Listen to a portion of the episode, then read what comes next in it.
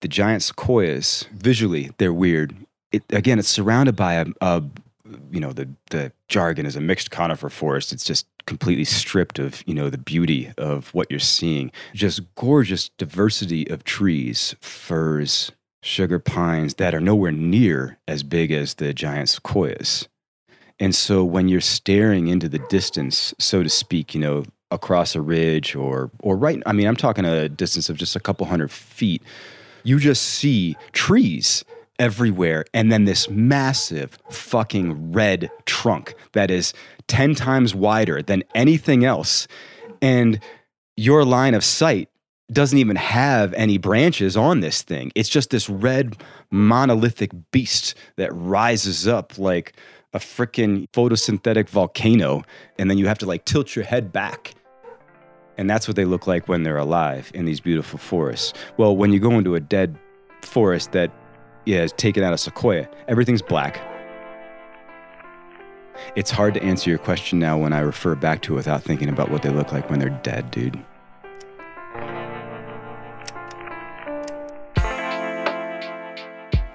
Over 150 years ago, June 30th, 1864, President Abraham Lincoln, embroiled in the midst of the Civil War, signed a landmark piece of legislation. Senate Bill 203 protected a grove of giant sequoias in California for, and I quote, public use, resort, and recreation. This marked the first time the federal government had set aside a scenic natural area for future generations. Eight years before Ulysses S. Grant would designate Yellowstone our first national park, and more than two decades before Yosemite would become the third. The Mariposa Grove of giant sequoias would be the impetus for what would ultimately become our system of national parks, often called our nation's greatest idea. And that's because these massive trees, some of the oldest and largest living things on the planet, are worth saving. I'm Kris Hampton, and you're listening to Plug Tone Outdoors.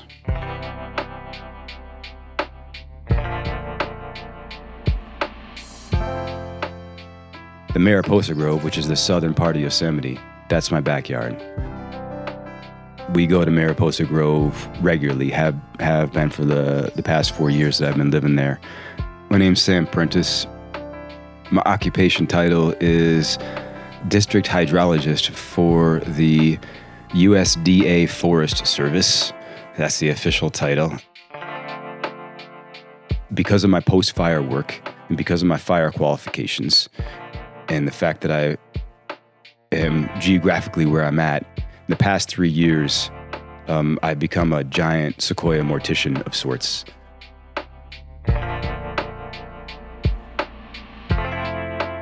I'll be honest. Before this conversation, I really didn't know much about the giant sequoias, or wildfires for that matter. But the Mariposa Grove was being threatened by the Washburn Fire, and when someone talks with the passion and emotion that Sam does, it's hard not to get interested, and there are countless rabbit holes to follow. In one of those rabbit holes, I came across a quote from Yosemite Fire Information spokesperson Nancy Philippe. Talking about the tree known as the grizzly giant in an LA Times article, she says, this two to three thousand year old tree has a rich, vast history that goes back to Abraham Lincoln. And we can't know the exact age without counting the rings, but just imagine if this estimate is correct. Now standing over 200 feet tall and nearly 100 feet circumference at its base, the grizzly giant was likely a sapling at the time that Rome was being founded. It was already 100 feet tall or more when Buddhism started in the 5th century BCE. This tree was fully grown, possibly having already lived a thousand years when Julius Caesar proposed the 12 month calendar that we still use. So, the grizzly giant, one of 500 mature giant sequoias in the Mariposa Grove, does indeed have a rich, vast history but it goes much, much deeper than Abraham Lincoln. And we have this tree to thank for the national parks that we get to enjoy today. And frankly, we have ourselves to blame for the fires that are killing these trees. Yeah, I mean, we're in the Pyrocene, as it's called. You know, it's the fire era in the West. Um, that's undeniable. And I know through my experience, um, being, you know, within within the fire structures, doing what I am trained, you know, to do in there, we're just not achieving the things that we wish we were achieving. As a matter of saving the resource base for extraction purposes, the Forest Service, back in the early part of the 19th century, set up a policy um, to extinguish fires from Western landscapes. Um, as soon as possible after they started. The primary reason for that was, again, to protect the timber, as it's known, as the forest is uh, called, because um, it has economic value. A forest is many things. Shady places where you can camp. Good places for picnics, too. Yes, and a home for wildlife. All kinds of wildlife. Timberland for lumber harvest and grazing land so there'll be meat for dinner. And milk in the morning. Watershed to make sure you'll get water when you turn the tap on at home. A forest is sure a lot of things. Yes, but let a little fire get started. Catch on, destroy, and your forest is nothing. Nothing for anybody. You have so many reasons to protect your forests. Remember, only you can prevent forest fires. I'm sure Smokey had good intentions, but let's face it, that poor bear was misled. Painting forest fires as a scary, destructive thing that needed to be stopped immediately had a whole host of unintended consequences. The highly flammable underbrush went mostly unchecked, covering forest floors. Hotter summers and heavier windstorms killed and knocked down trees at a record pace. Fire suppression allowed these dead trees and the undergrowth to literally pile up. The people in the fire community simply refer to this as fuel. Now, for many years, giant sequoias were thought of as fireproof. And it's true that they've adapted to living through fire, thousands of years of it. The big trees will drop any branches below 70 feet so that fire has a harder time reaching the canopy where the leaves and smaller branches are. Their red, hairy bark is sometimes two to three feet thick, acting as an insulator. But they didn't just adapt to fire, they exist because of it. Sequoia cones need the heat from small fires to release their seeds. And fire leaves behind a bare mineral bed of soil that seedlings can thrive in. Not to mention killing off the brush that would compete with the sequoia saplings for resources. So, for centuries, they counted on fire, were born from it, until we stepped in, did exactly what Smokey told us to do, and turned our forest floors into forest fire fuel there's so much accumulated material on the ground that when you walk through the landscapes after a fire to approach one of these giant trees which has succumbed, um, you're literally wading through moguls of ash. You need to do something about it. Nature did something about it. Well, actually, natives primarily did something about it by managing the landscape over millennia by keeping fire in the western slope of Sierra, pushing through at a return interval of you know two to seven years it would see fire on any patch of landscape for millennia. A lot of these landscapes haven't seen fire in 60 70 years. The end result of our over extraction and the exclusion of fire from the 19th century onward and then the wars the environmental side you know like wars and tension of the latter part of the, the 19th century led us to still not manage the forests. On top of that, as a as a species, we've mismanaged the climate. And so in doing, we're injecting a lot more heat. And the way that's playing out in the western part of the, the US is through aridity and a lot more droughts.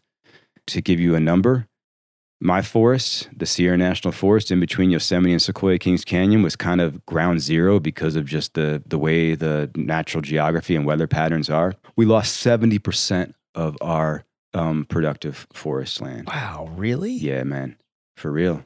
That's a huge number. It's over half, right? So, drought kills over half of a productive forest.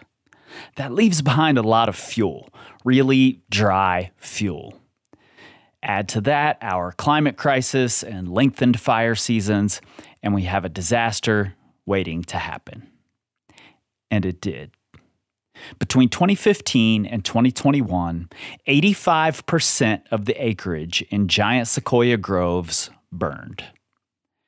These fires, fueled by the deadfall from droughts and 100 years of fire suppression, killed more than 20,000 of the large sequoias, those more than four feet in diameter. And it's still ramping up. The vast majority, over 20% of the total sequoia population, has died of fire in the last two years alone. And in post fire analysis, some scientists report seeing only a few dozen seedlings where they'd normally expect to see thousands. Now, having worked in fire a lot, so I've found that there's just a difference between myself and the firefighters I work alongside. Their bread and butter is going to places that they've never seen healthy for the most part and dealing with the wildfire, you know, emergency that's that's happening. So that that's that's what they're used to seeing. Like, oh, they show up. You already got columns in the air. You're already choking on smoke. You're already driving across like you know miles of black, as we call it, and that's just the job. For me, I can see what it looked like beforehand because I know a lot of these areas, especially in the western slope of the Sierra.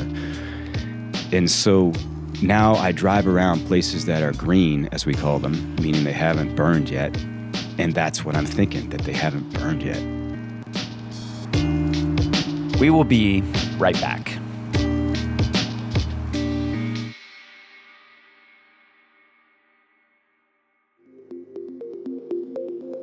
Hey, like what you're hearing? Want to create something like this for your own brand? Plugtone Audio is a full podcast production studio. We help outdoor brands make engaging, intentional, and unique audio experiences to tell their brand stories. With full capabilities in house, Plugtone is a one stop shop for ideation, production, audio engineering, and distribution of audio storytelling. We are aiming to help tell the stories that aren't being told in our traditional outdoor media. If you want to create something amazing together, go to plugtoneaudio.com and reach out. We can't wait to hear from you.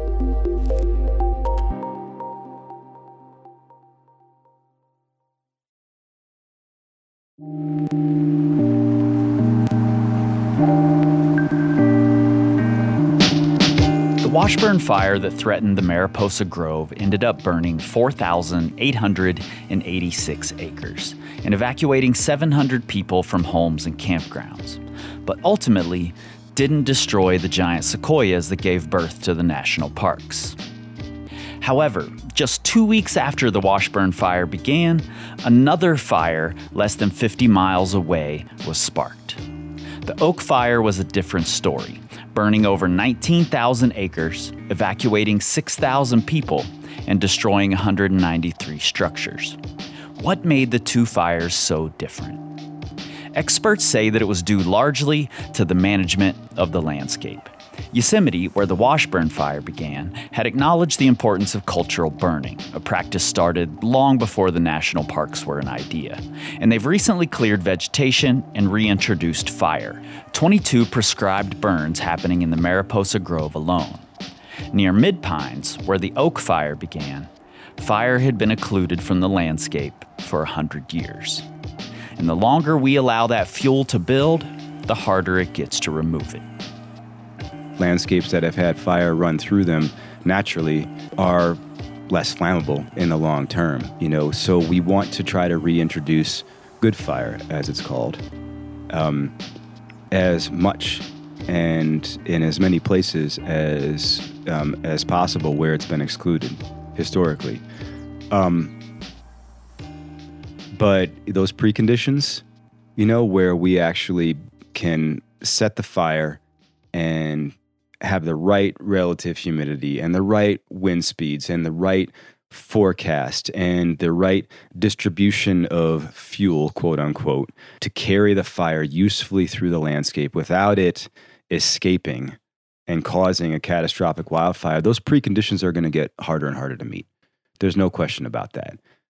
So, um, you know, we essentially have a waste disposal problem, is what it comes down to.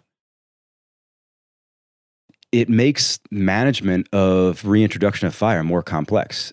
The democratic process is messy, it's useful.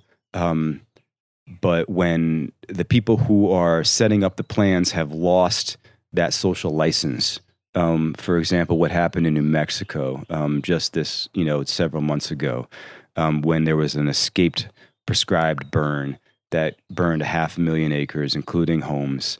Um, it opens up all kinds of wounds, and and and then you end up trying to negotiate from a, a, a trust deficit. You know. Well, tonight in a Target 7 investigation, John Cardinale looks at what forest officials knew before deciding to do a prescribed burn at Hermit's Peak. Last month, a prescribed burn done by the federal government got out of control, sparking the Hermit's Peak fire. It grew so large, it merged with another fire, becoming the second largest fire in New Mexico history. The U.S. government is responsible uh, in large part for this fire. Many of us in the community are very concerned about the circumstances under which they started the prescribed burn. Studies show that people in rural areas trust the government considerably less than people in urban and suburban areas. And the National Forest Service is part of that government.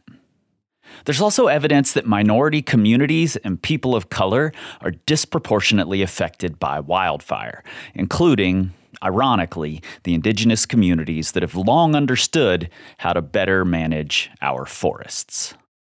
For instance, the creation of Yosemite National Park was made possible in part due to the displacement of the Southern Sierra Miwok tribe, who were forcibly and violently relocated to the foothills near where the Oak Fire was ignited. Their cultural burning was outlawed. Over the next hundred years, we effectively turned the area into a tinderbox and in this recent fire, many Miwok people watched their homes and cultural sites burn. So, what reason do they have to trust the government? In tonight's cover story, ABC 10's lead race and culture reporter Candice Red shows us how wildfires have an unequal impact on minority communities.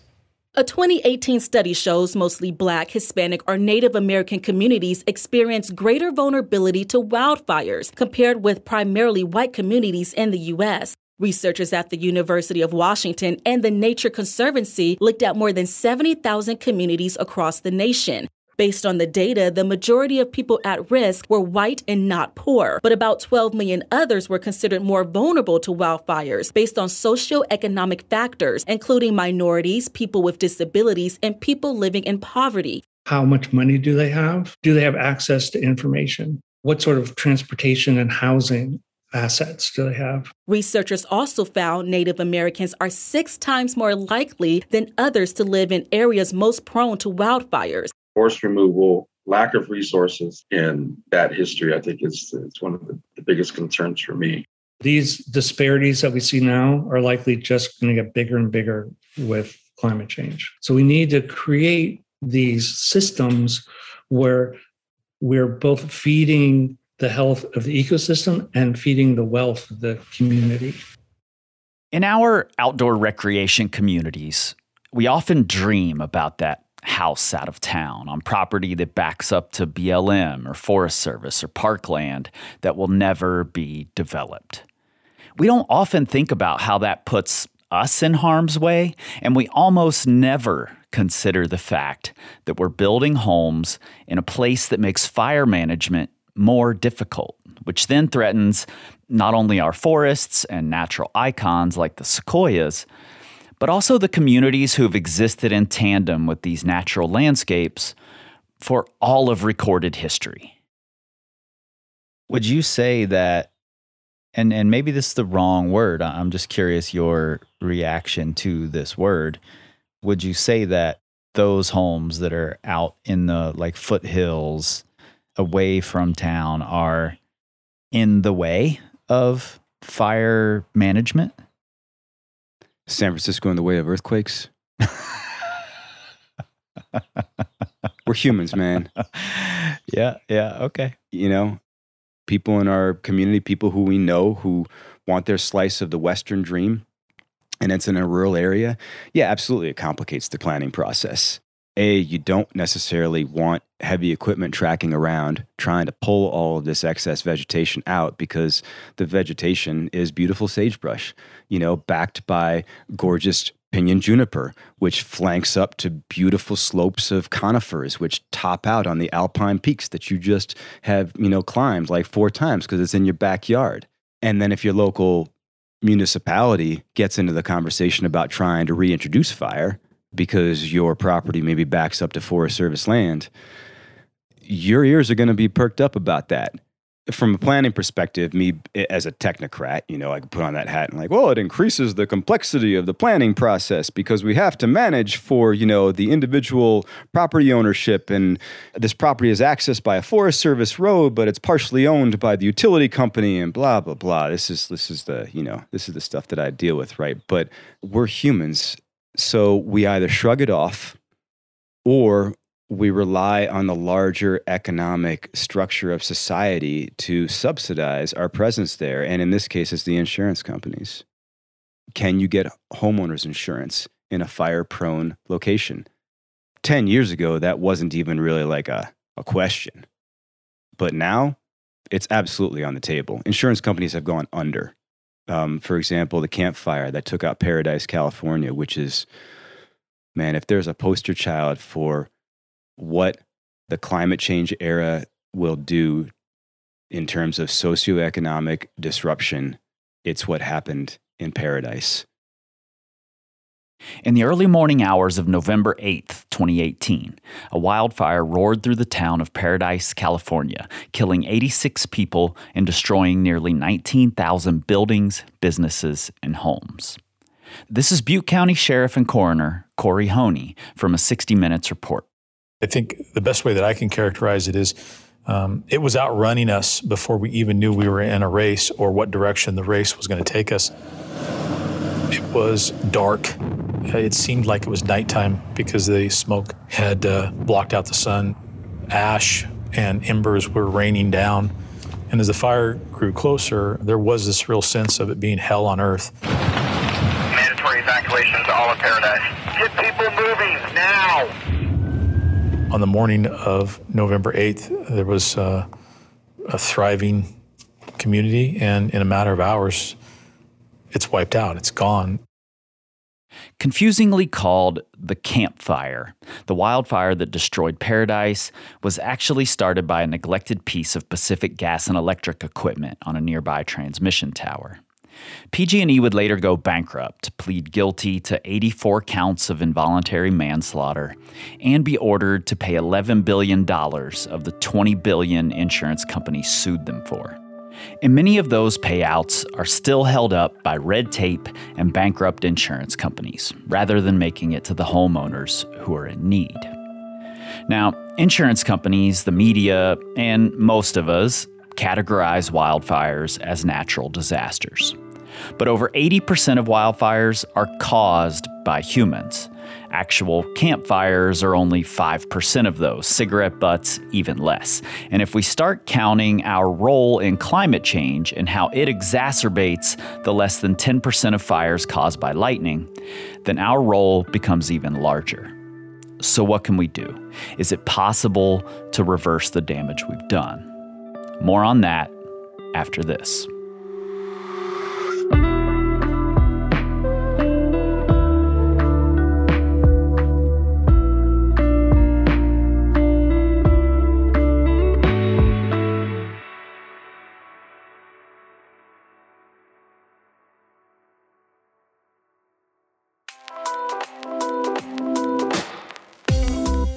So, what is the Plugtone Audio Collective?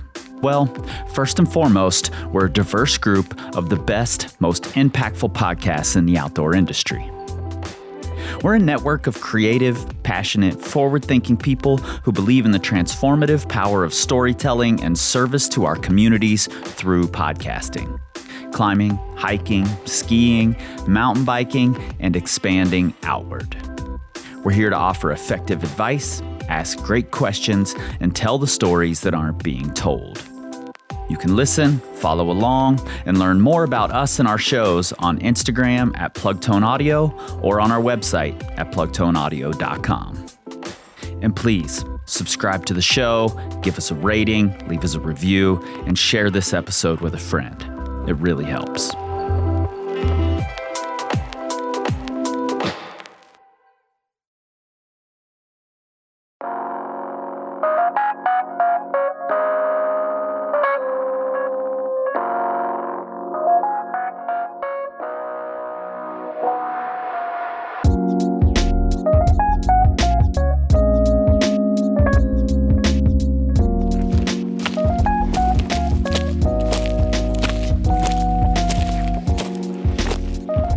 Currently hiking off trail in the Nelder Grove of giant sequoias in the southern Sierra. Beautiful place that's really suffering from tsunamis of wildfires. We lost about 20, 25 of them out of the 70 or 80 that we have here to a high intensity fire, which should never have happened.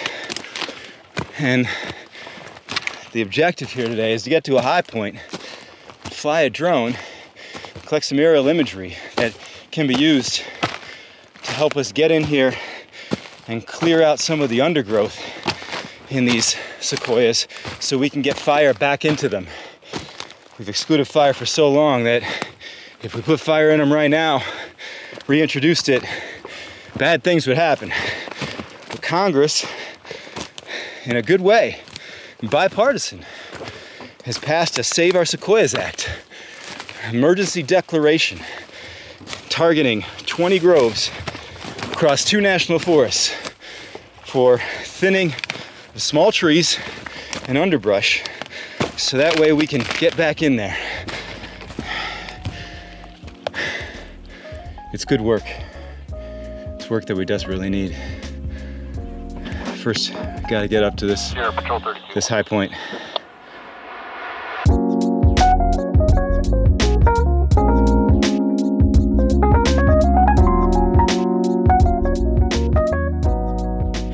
Save Our Sequoias, or SOS Act, was recently introduced by a bipartisan group of congressmen in California.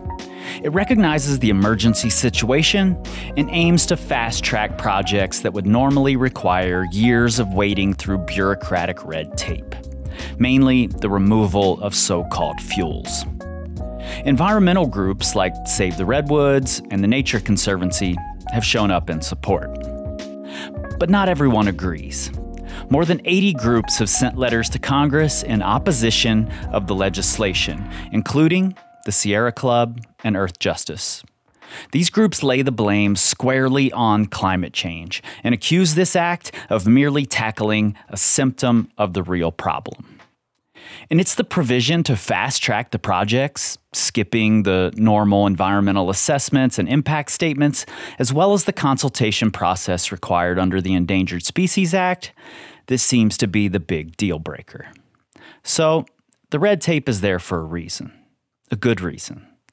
But red tape requires time to work through, time we may not have. So we have to weigh the sides, each of us, individually. I'm not going to try to tell you which side to be on. What I will say is that, like any other issue that's bound by legislation and political decision making, one of our best options is to vote on the local level as well as the national level. And consider donating to the groups whose mission aligns with your beliefs. The cost of fighting fires makes up over half of the Forest Service budget every year and is expected to increase.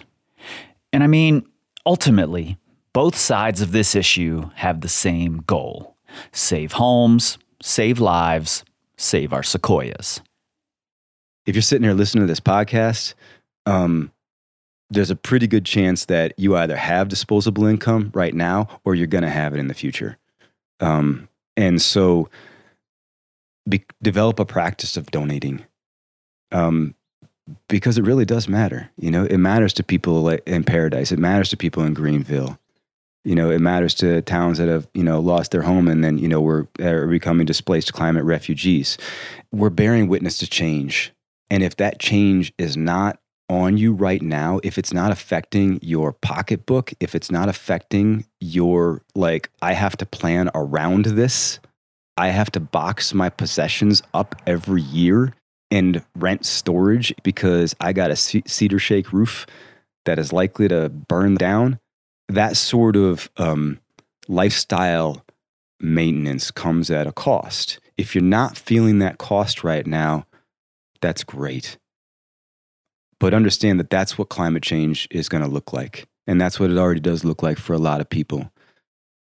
On the personal level, in our own lives, we can do much more than just putting out our campfires. 40,000 wildfires are started by humans every year.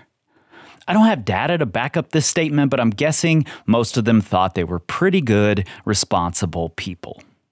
So we can all drop the it can't happen to me attitude that so many of us carry. Many fires are started by sparks from vehicles and equipment that haven't had proper maintenance or are parked on dry grass. A typical car exhaust can reach up to 500 degrees. In drought conditions, stay on the designated roads. And pay attention to the conditions. Know when you're traveling to an area currently affected by drought and take the necessary precautions. Maybe not even going if that's the best decision. And actually, Smokey Bear has wisened up as well. The website smokeybear.com is a great resource with prevention tips beyond the commercials you remember as a kid. Things like proper ways to burn debris, use and maintenance of equipment, how to prepare your home for wildfire if you're in a risk area, as well as educational tools available to teachers and parents. And Smokey has a few high profile friends helping him spread the word about the ways we can help prevent wildfires. Honorary Forest Ranger Betty White here, lending a hand to my dear friend Smokey Bear, because for years he's only said, Only you can prevent wildfires. But there's a lot more to say. Like, if you park your car on tall, dry grass, the hot exhaust pipe can start a wildfire.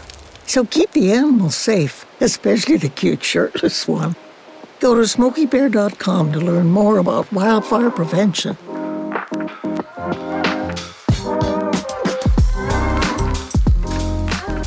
Thanks to Sam Prentice for sharing his passion for saving the iconic landscapes that are the literal foundation of this country. In your show notes, you'll find links to resources for wildfire prevention and where to donate to help save the sequoias. You'll also find a link to our website where we've got a full transcript of this episode, photos of Sam at work in the field, and some photos he's taken of these majestic sequoia groves. And while you're there, check out the rest of the shows in the Plug Tone Audio Collective, a group of the best, most impactful podcasts in the outdoor industry. And please share this episode with your friends who spend time outdoors. It helps us out and it helps our natural landscapes survive. I'm Kris Hampton. You've been listening to Plug Tone Outdoors.